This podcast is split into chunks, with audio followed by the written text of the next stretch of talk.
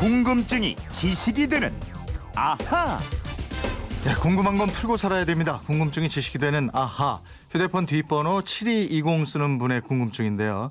메르스 때문에 마스크도 해야 되지만 외출하고 돌아오면 깨끗이 씻는 것도 필수인데요. 우리가 쓰는 비누는 언제 누가 만든 건가요? 또 빨래 비누하고 세수 비누, 미용 비누는 어떻게 다른 건가요? 하셨고요. 4802님은 샴푸는 언제부터 사용했나요? 이렇게 물어보셨습니다. 깨끗하고 위생적인 김초롱 아나운서와 알아보도록 하겠습니다. 어서 오세요. 네, 안녕하세요. 김초롱 씨는 하루에 손을 몇 번 씻어요? 비누칠은 몇번 어, 합니까? 요즘에 한 10번도 더 하는 것. 같아요. 예. 예, 요즘은 정말 뭐 많이 시도 때도 없이 그냥 어, 생각나면 그게, 하게 그게, 되더라고요. 그게 좋은 거죠. 시도 예, 때도 예. 없이. 예.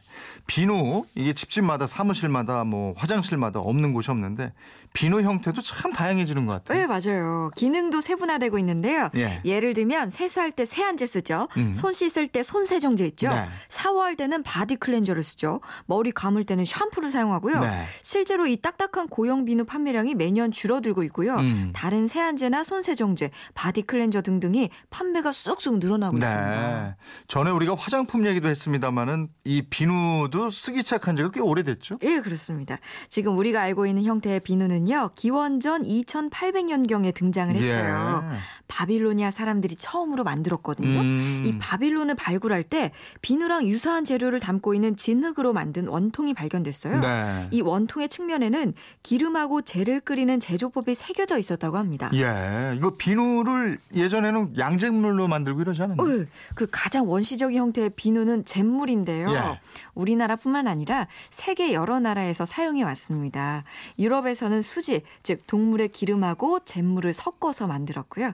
중국이나 우리나라에서는 석감이라는 이름의 잿물에 엿기라는 한해살이 풀의 즙하고 밀가루를 집어넣어서 만든 것을 사용했다고 합니다. 음. 네. 그래서 우리나라에서는 1930년대까지도 비누를 석감이라고 불렀대요. 네. 근데 지금은 안 쓰지만 과거에는 뭐 그 그런 말도 있죠. 공짜라면 양잿물도 마신다는 거. 예.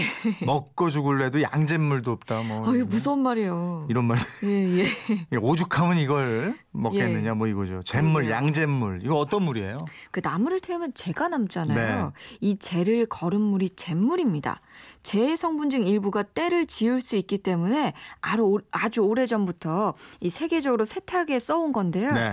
그리고 그 양잿물에서 양자 있죠. 음. 서양에서 건너온 잿물이라는 거예요. 아. 그러니까 무슨 잿물도 다 수입하느냐 뭐 이러실지 모르겠는데 조선 말기 개화기 때 서양에서 가성소다 즉 수산화 나트륨이 들어오면서 전통 잿물을 대신하게 됐거든요. 네. 그래서 양잿물이라고 불렀던 거예요. 그 지금도 비누는 가성 소다로 만들고 그러나요? 예, 세계적으로 비누가 대중화된 게 19세기에 들어서였거든요. 네. 그 비누 제조에 필요한 알칼리 생산 공정이 그 무렵에야 발견됐기 때문입니다. 음. 이 비누 성분인 알칼리라는 명칭이요. 바로 젤을 뜻하는 칼리에서 유래하게 됐어요. 네. 아무튼 이 수산화 나트륨이 대표적인 알칼리성 물질입니다. 음. 이 탄산소다 수용액에 석회수를 넣고 끓이면 이때 나오는 흰색의 반투명 고체 물질인데요. 네.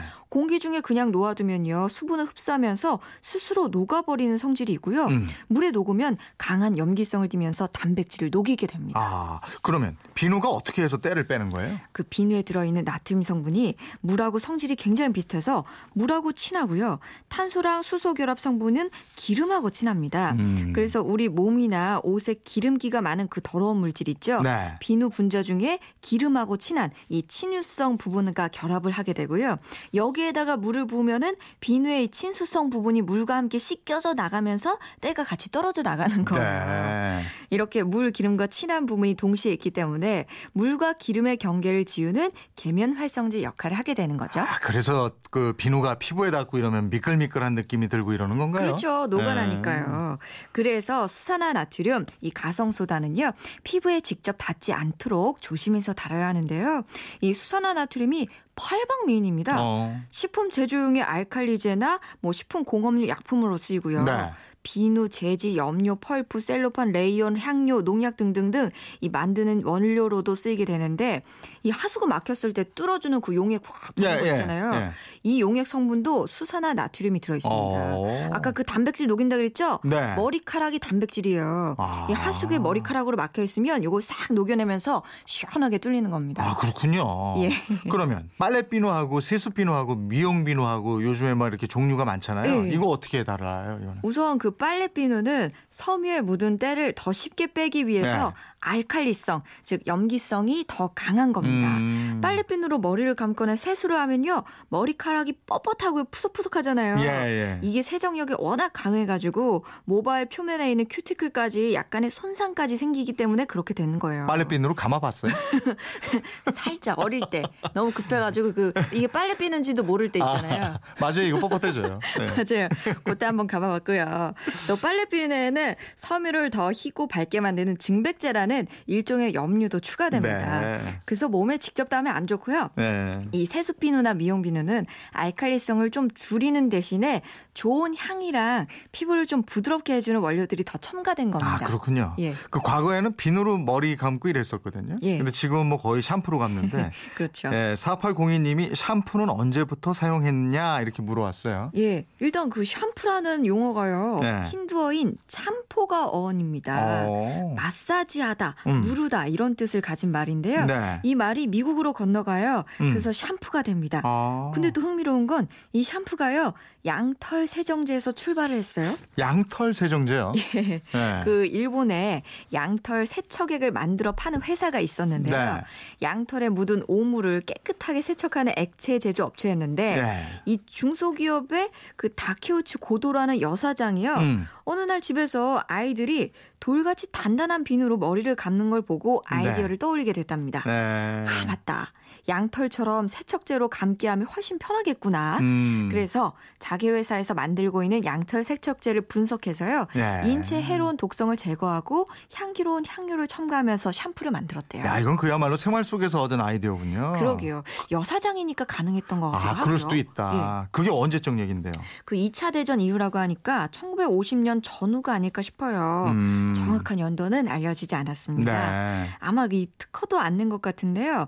처음에는 아주 조악한 제품이었을 것 같아요. 예. 이게 점점점 발전되고 개량되면서 오늘날의 샴푸로 변신을 시작한 거고요. 음. 우리나라에서는 1967년 당시에 그 라키 화학이 비누가 아닌 계면 활성제를 사용한 국내 최초의 샴푸 크림 샴푸를 개발해서 생산합니다. 네, 그렇게 됐군요. 7220님, 4802님, 궁금증 풀리셨습니까?